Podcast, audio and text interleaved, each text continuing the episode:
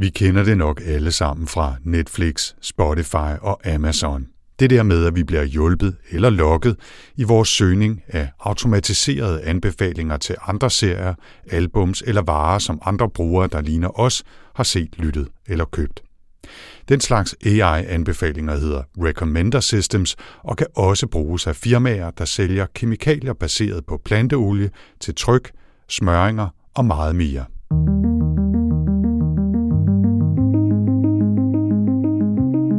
Velkommen til AI Danmark podcast.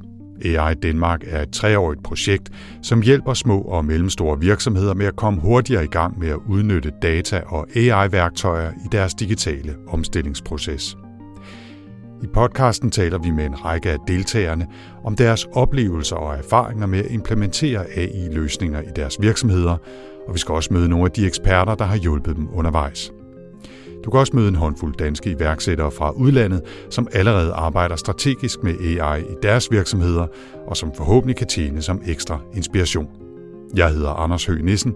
Endnu en gang velkommen til. I denne episode skal vi altså se nærmere på, hvordan AI-baserede anbefalinger kan hjælpe firmaet Estikem med forhåbentlig at komme med forslag til de helt rigtige produkter at sælge til kunderne. Vi skal møde direktør Thomas Mathisen fra Estikem og lektor Roman Jovetski fra Aalborg Universitets Business School. Og vi lægger ud med Thomas. Jeg hedder Thomas Mathisen, og jeg er direktør for en virksomhed, der Estikem, som ligger i Gadstrup syd for Roskilde. Og hvad laver I?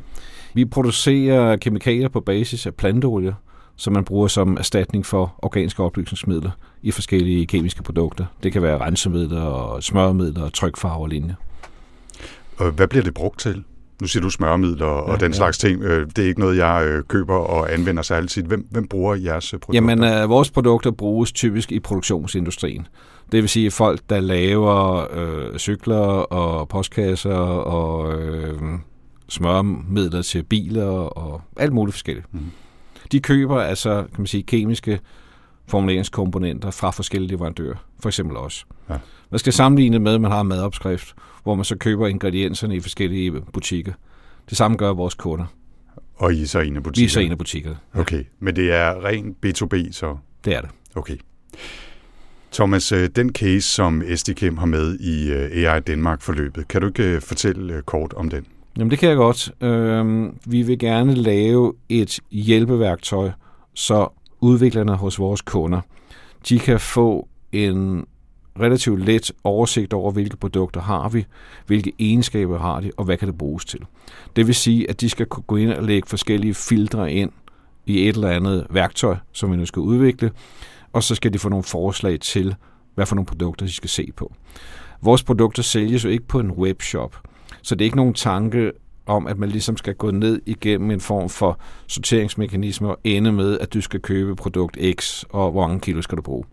Det handler mere om at få aktiveret kunden i forhold til at gøre sig nogle tanker om, hvad er det for nogle egenskaber, de søger. Og når så de er blevet nysgerrige og aktiveret, så skal de kontakte os. Mm. Så vi kalder det et såkaldt Product Selector Tool. Og meningen er, at det skal lægges ind på vores webside. Ikke som en helt open source, men som en noget, man kan få tilgang til, øh, enten hos de eksisterende kunder, eller hvis der er nye, der skal dem prospects, som vi synes er interessante. Er der sådan næsten et aspekt af, ligesom man kender det fra Netflix eller Amazon, altså folk, der brugte det her til et eller andet, købte det her? Altså at, at ja, der, ligesom der, der vil sådan... komme et, et, et, præcis, altså det, det er sådan set AI-delen i det at øh, der ligger et bagvedliggende kan man sige, filtreringssystem, som egentlig ikke har noget med AI at gøre. Men der ligger så en AI-komponent i, at vi uploader en hel del øh, linjer fra vores Navision salgssystem.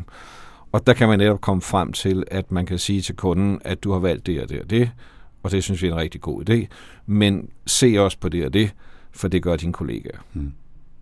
Hvordan giver det øh, forretningsmæssig værdi, hvis det på et eller andet tidspunkt kommer til at gøre det? Men hvorfor har I valgt den her case, kunne man også spørge? Jamen det har vi, fordi vi skal, vi skal finde en anden måde at kommunikere på. Altså vi, øh, vi ser, at vores kunder er ret nysgerrige sådan set til at søge information. Øh, vores produkter kan anvendes i rigtig mange forskellige brancher og blandt rigtig mange firmaer, som vi aldrig har hørt om. Så vi kan ikke opsøge kan man sige, vores, alle vores potentielle kunder aktivt. De bliver nødt til at søge os. Og der bliver vi nødt til at være på nettet på en anden måde, end vi har gjort tidligere, men også en anden måde, som vores konkurrenter er der på. Ja. Altså, man kan sige, hjælpe mere, udstille mere, øh, komme mere kunderne i møde, hvis man skal tale sådan Det kan man lidt, godt sige. Ja, ja. Vores udfordring er jo, at øh, i den branche, som vi er i, der har man jo ikke, kan man sige, et system med, at man giver hinanden stjerner eller anmeldelser eller den slags ting. Altså fortsætter situationen, at en kunde har arbejdet med en ny trykfarve rigtig mange år. Vi kommer med en anbefaling til en råvare, vi synes, han skal bruge. Det virker rigtig godt, og de kommer til at sælge meget af det. De kommer aldrig til at fortælle om, at vi bruger netop den her råvare i det her produkt. For det er jo en information, der tilgår deres konkurrenter direkte. Så det vil sige, at vi har egentlig ikke den her feedback fra kunderne, som man har i rigtig mange andre sammenhænge, for eksempel restauranter og, og lignende. Så det er faktisk også en, et, et aspekt af det, eller potentielt et aspekt af det, at der kommer mere dialog og mere input. I kan samle øh, information fra, fra kundernes brug øh, eller informationssøgning på jeres site, og potentielt bruge det også. Jamen helt klart. Ja. Altså det, det er en måde at, at få samlet noget, noget mere information, som vi ikke har haft tidligere, og som ingen i vores branche egentlig har haft tidligere. Der findes som sagt øh, lignende værktøjer på markedet fra vores øh, kollegaer, men de er ganske store, og de er ganske svære at bruge, og man taber ligesom pusten, inden man er færdig.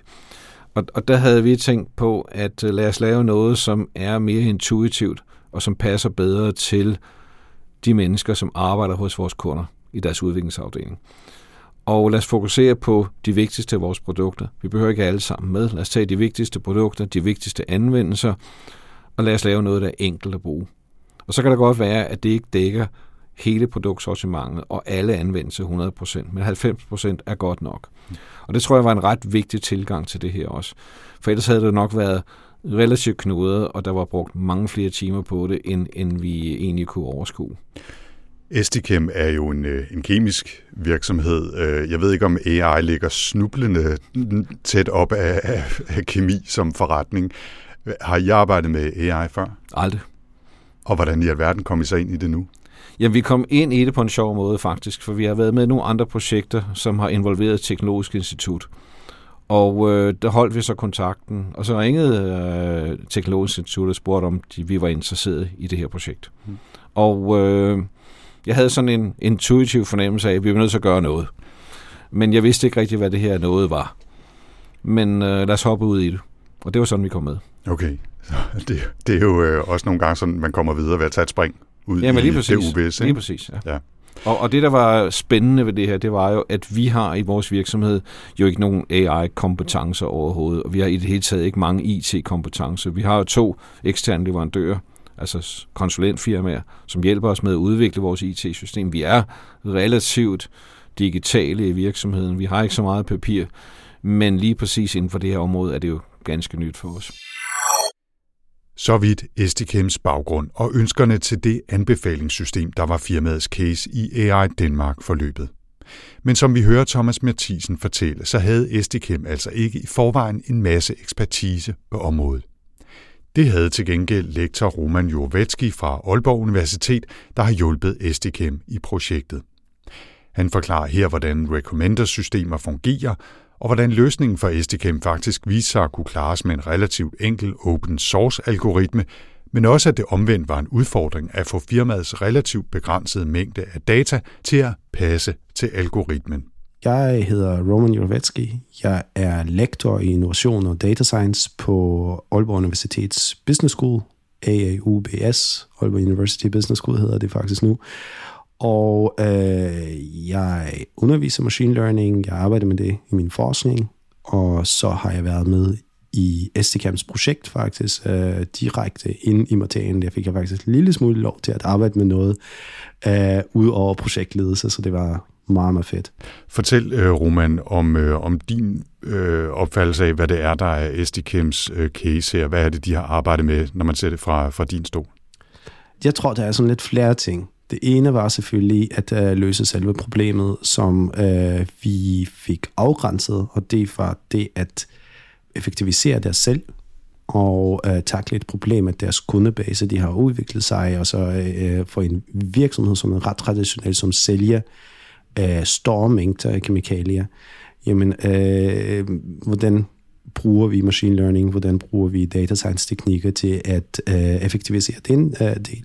Men det andet, tror jeg, der har været rigtig, rigtig meget læring. Vi har haft en fantastisk dialog med øh, virksomheden, og det var sådan en meget fed åbenhed, synes jeg, for en virksomhed, der faktisk er ret langt væk fra data og machine learning og AI og alle de her ting. Altså hvis du kunne tænke dig, hvad er en virksomhed, der faktisk ikke har så meget at gøre med det, så vil jeg sige, ja, SDChem, det er måske, altså, hvis du producerer kemikalier, så har det måske ikke nødvendigvis rigtig meget at gøre med data på den måde, som, øh, som vi klassisk tænker på det er, når man snakker machine learning, AI.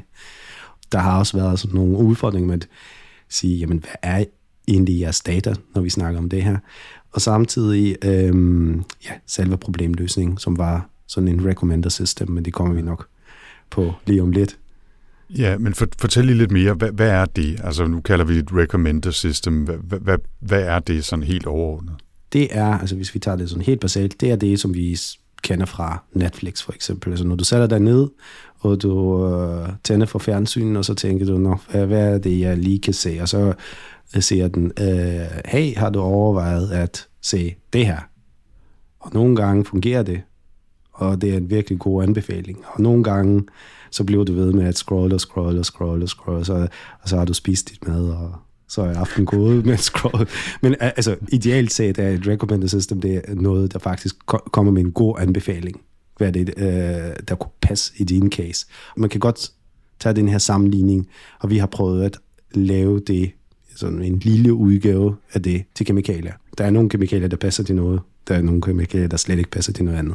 Så vi sætter nogle faste rammer, men inden for den her ramme, hvad kunne være en god idé for dig at købe, hvis vi tager i betragtning, hvad er det, du har købt tidligere, og hvad har folk, som ligner dig, har købt?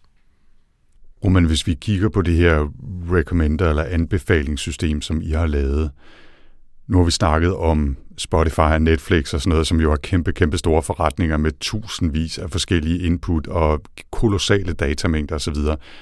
Hvor avanceret er den her øh, løsning, I har lavet for, for SDKM? Det er faktisk sjovt nok en uh, library udviklet af Apple, som der blev brugt her, uh, som ligger som open source. Det er en af de få ting, som Apple faktisk uh, smider ud som open source. Uh, sjovt nok.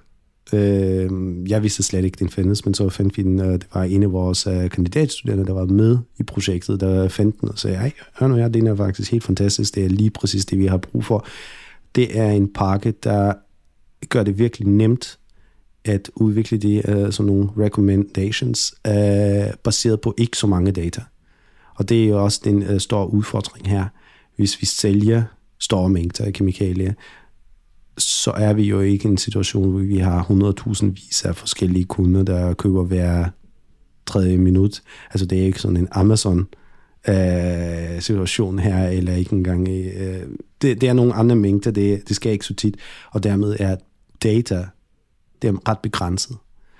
Øhm, og dermed var en stor udfordring at finde ud af, okay, hvordan kan vi lave sådan noget, der er nogenlunde sofistikeret og skaber værdi, men samtidig ikke bygger på alt for meget data, men det data, det bygger på, det bliver udnyttet på sådan en smart måde, så vi alligevel kan få noget ud af det igen, fordi det har været en meget håndholdt, en uh, meget uh, du ved, serviceorienteret proces hele tiden, hvor der var mennesker involveret hos SDCam. Um, øhm, så, men uh, derfra, der kunne vi faktisk komme med noget, der giver nogenlunde mening og uh, forhåbentlig kan skabe værdi for virksomheden. Så du sagde, I brugte en, altså en open source pakke fra, fra Apple, altså som alle i princippet kan gå ud og hente og smide deres egen data i. Men I skulle yes. så, fordi der ikke er særlig mange data hos SDKM, øh, så skulle I gøre lidt for at få data tilpasset til den her model. Så det var måske der indsatsen lå for jer, eller for dig. Præcis, altså indsatsen lå rigtig meget i at forstå, jamen, hvad det data kan være. Altså, kan, er det nok til at se, okay, vi har anonymiseret kundedata på en måde, hvor vi kan se, at der er en kunde, som vi ikke ved, hvem det er, der har øh, købt så mange tons af et eller andet. Og så kan vi se, okay, vi bruger de her mønstre på en eller anden måde, den der interaktion mellem de produkter, der bliver købt, og de kunder, som køber den, identificerer vi nogle mønstre, som skaber information, information nok for den her algoritme til at kunne sige, okay, ved du hvad, jeg kan komme med et okay bud. Og det ser ud til, at det er faktisk nok øh, at kun have så begrænsede data til den her problemstilling. Men det at finde ud af, hvad, hvad det data kan være, hvor starter vi hen, skal vi måske begynde at opsamle nye data og et eller andet gå i det. Og hele den her proces, det har virkelig taget lang tid at afgrænse det ordentligt. Og så, så snart vi havde det, så var det faktisk ikke så kompliceret. Fordi det var, øh, ja, jamen, der ligger jo en pakke, der er lavet lige præcis til det her, og så derfra til at øh, bygge sådan en lille frontend, der brugte vi også øh, et øh, framework, der hedder Streamlit. Det er meget, det er ret nyt, men øh, det hjælper os med at lave sådan meget mere hurtige øh, web-apps, så folk øh, også kan interagere med det her. Dem, der ikke forstår kode, dem, der ikke øh, vil åbne sådan en Jupyter Notebook, men øh, jeg foretrækker bare et indtastet URL, så gå ind. Hvordan tester man det her? Altså, du sagde, Roman, at øh, det er jo relativt begrænset antal kunder. Det er jo ikke, altså det er jo ikke, det svarer jo ikke til de her millioner af mennesker, der hvert øjeblik åbner en ny film eller en ny tv-serie på Netflix, eller afspiller et stykke musik på Spotify, eller køber en vare på Amazon. Det er relativt lille sammenlignet med, med de giganter, i hvert fald relativt lille antal interaktioner. Så hvordan evaluerer man det værktøj, I har lavet? Det lyder næsten for mig, som om det kan være en lige så stor udfordring. Det er en kæmpe stor udfordring. Altså det, øh, uh, Recommender Systems er vil jeg sige, det hører stadigvæk lidt mere ind i det, der hedder unsupervised machine learning.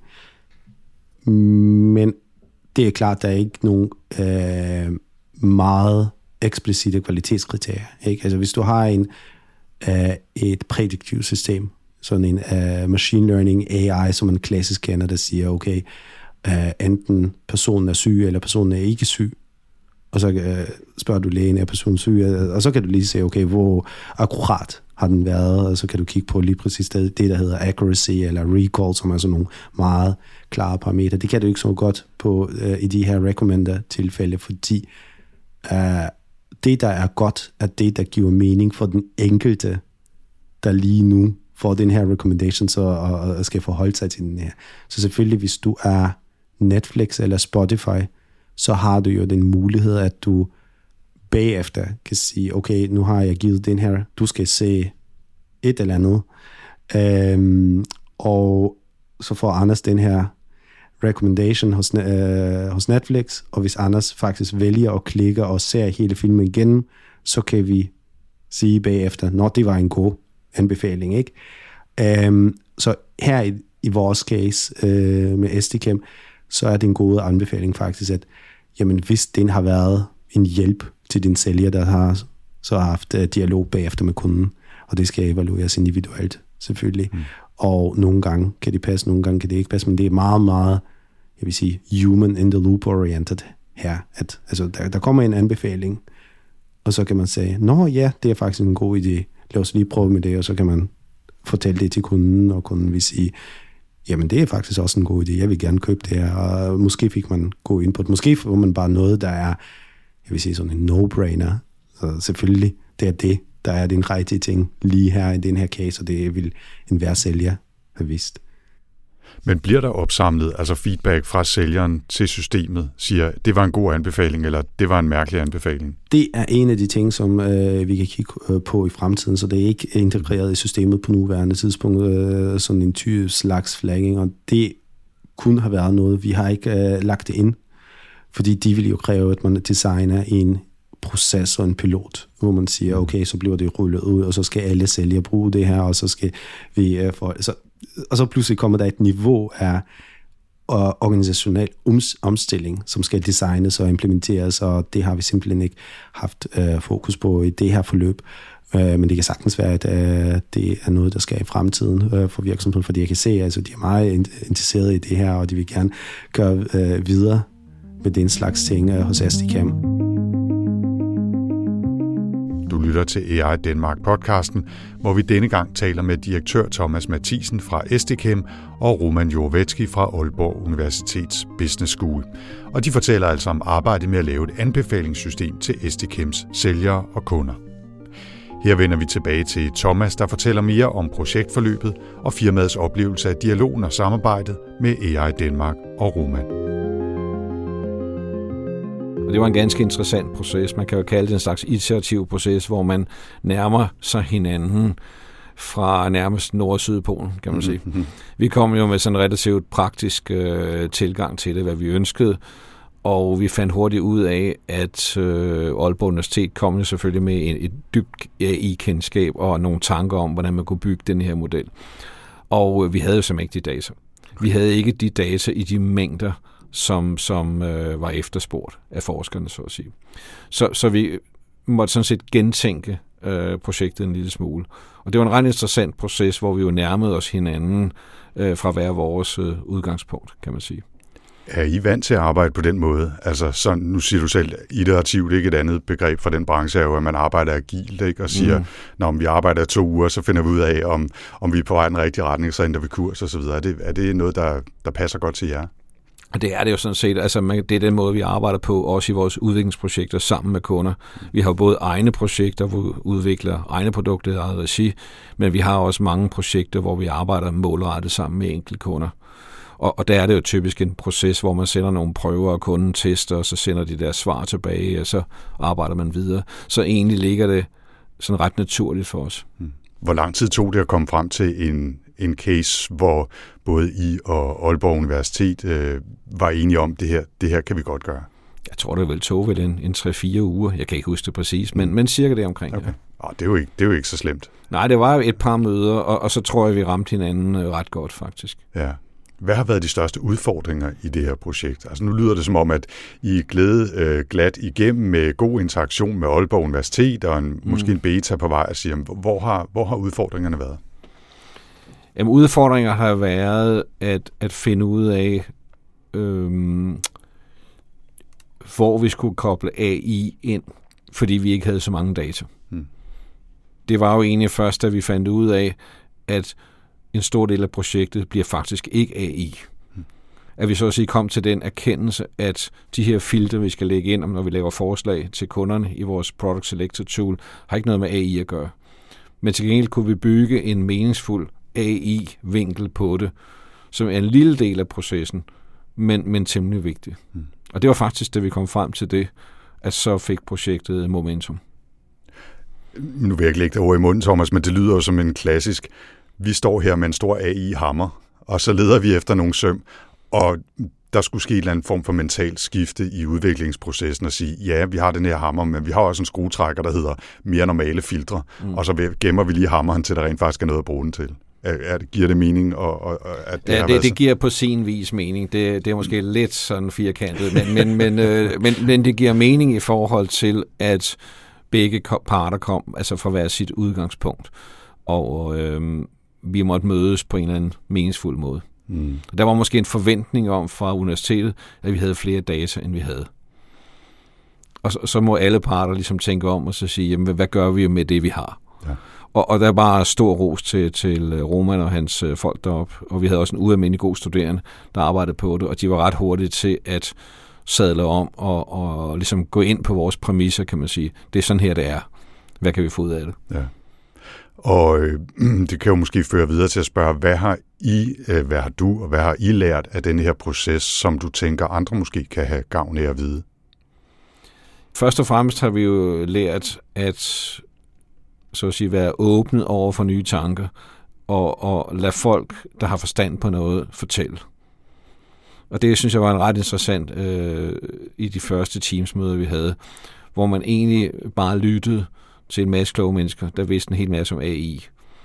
Og så måtte man ligesom så at sige, holde bøtte for noget se livet, og lade folk snakke, og så bagefter gøre sig nogle tanker om, hvad, øh, hvad skal vi bruge det her til. Mm. Og det synes jeg er ret interessant. Altså virkelig øh, give udviklingsprocessen tid til at lande. Ja. Der er en tendens til, at man så at sige i projekter gerne vil være effektive, og man gerne vil udnytte tiden, når vi skal fremad, og vi har kun et semester at gøre det i. Men det ville nok have ført til, at vi ikke havde haft noget projekt, hvis vi havde presset den for meget. Så det synes jeg er en vigtig erkendelse. Hvis du nu ser tilbage på, på dit projekt sammen med Esticam her, øh, Roman, øh, hvad har du og I lært af den måde, I har arbejdet sammen på, den måde, I har udviklet det her projekt på, som du tænker, andre kunne lade sig inspirere af eller drage nytte af i, i deres projekter? Jeg har lært igen, det er sådan en, uh, sådan en læring, man får tit igennem den slags projekt, at nogle gange kan man komme virkelig langt med en nem løsning. Uh, så det behøver ikke at være en fancy transformer deep learning uh, model, der lige er kommet ud af OpenAI's uh, uh, værksted. Uh, det, det behøver det ikke være. Så mange gange kan du virkelig komme langt med noget simpelt, og hvis det skaber værdi, så er det fint nok, og så behøver du ikke have alt det store. Uh, andre gange er det virkelig brug for det store, nogle gange har du et simpelt problem, som kun kan løses med de øh, helt nye ting, så det er sådan meget forskelligt hver eneste gang, men øh, nogle gange er det, bare, er det nok at bruge noget simpelt, noget hyldevare, og hvis man bare kombinerer det på en smart måde, og diskuterer problemet langt nok igennem, for at finde ud af, at det er det, der kan løse dit problem, så er det jo også fint nok. Igen, den her case, den viser meget øh, tydeligt, synes jeg, at det handler om at have den her dialog om at diskutere, jamen, hvad er det for noget, og hvad er det, I prøver at løse her, og så har vi brug for det her. Måske tænker I har brug for noget, men I har faktisk brug for noget helt andet. Øh, og så bagefter kan det vise sig, at det er meget, noget meget, meget simpelt, men for eksempel sådan en løsning som den her, selvom den er simpel, det er ikke noget, du kan drag and drop, fordi hvor kommer dataen fra, hvordan ser de ud, og øh, ja, der, der, der er mange ting, som den er simpel, men alligevel den trædes ud. Og lad os så også her til sidst vende tilbage til direktør Thomas Mathisen og høre, hvad status er for SDKEMs projekt med AI. Jamen, status er, at vi har så at sige, udviklet en alfa-version, så vi kan se, at det virker. Øh, og nu har vi hyret en studerende, som er ved at lave sin master færdig her den 1. juni, og så har han tid til at arbejde for os bagefter. Og han skal så lave beta-versionen med en ordentlig frontend, så, så vi kan begynde at prøve at køre det for nogle kunder. Så tanken er egentlig, at han skal arbejde med det i øh, juni, juli, og så håber jeg, at vi kan få det testet hos nogle kunder i august-september i en eller anden øh, beta-version, ja, hvor ja. I siger, at det her det er et eksperiment, men I begynder at involvere øh, altså rigtige kunder. Ja, altså. vi begynder at tage kontakt til nogle øh, udviklere, som, som øh, vi kender rigtig godt, og som godt vil bruge lidt tid på det. Og, og der skal vi være derhen, hvor det ser lidt pænt ud, og det er sådan nemt at bruge, altså, for ellers så ved de ikke. Men det lyder også, Thomas, som om, at I allerede nu er et sted, hvor I tænker, det her, det giver værdi, det skal vi bruge, altså hvis I, hvis I kaster flere ressourcer og tid efter at udvikle det, det, til en det skal vi også. Ja. Det, det skal vi helt klart. Altså mit mål er, at i fjerde kvartal, så går vi live. For alvor. Ja. Ikke noget beta. Nej, nej. Rigtig, rigtig produkt ja. eller rigtig løsning. Er det noget, du tror, det er måske lidt, lidt præmaturt at sige, eftersom det ikke er endnu ude i hverken beta eller færdig produkt, men er det noget, du tror bliver en større del af jeres strategi, altså at arbejde med AI-løsninger, eller var det her en begrænset case, hvor det gav mening? Altså, jeg tror, at det her er starten på noget, som jeg ikke rigtig ved, hvad det slutter med, kan man sige. Altså, du nævnte jo selv tidligere omkring det her med dataopsamling og, og, mere interaktion med kunder. Der er jo ingen tvivl om, at jo flere data vi får, jo, jo mere kan vi gøre med det. Hmm. Men det vil tiden vise. Og med det slutter denne episode af AI Danmark podcasten. I mødte direktør Thomas Mathisen fra Estikem og Roman Jorvetski fra Aalborg Universitet. Partnerne i AI Danmark er Teknologisk Institut, Alexandra Instituttet, Aalborg Universitet, Danmarks Tekniske Universitet, Københavns Universitet, IT-universitetet og Innovation Center Danmark i Silicon Valley. Industriens Fond har støttet projektet, som løber over tre år. Hvis du vil vide mere om AI Danmark og hvordan AI kan styrke din virksomhed, eller er du nysgerrig efter at blive en del af projektet, så besøg aidanmark.dk eller find AI Danmark på LinkedIn. Husk også at lytte de øvrige episoder af AI Danmark podcasten, hvor du kan møde andre danske virksomheder og lære af deres konkrete erfaringer med at arbejde med kunstig intelligens i praksis. Jeg hedder Anders Høgh Nissen. Tak for denne gang.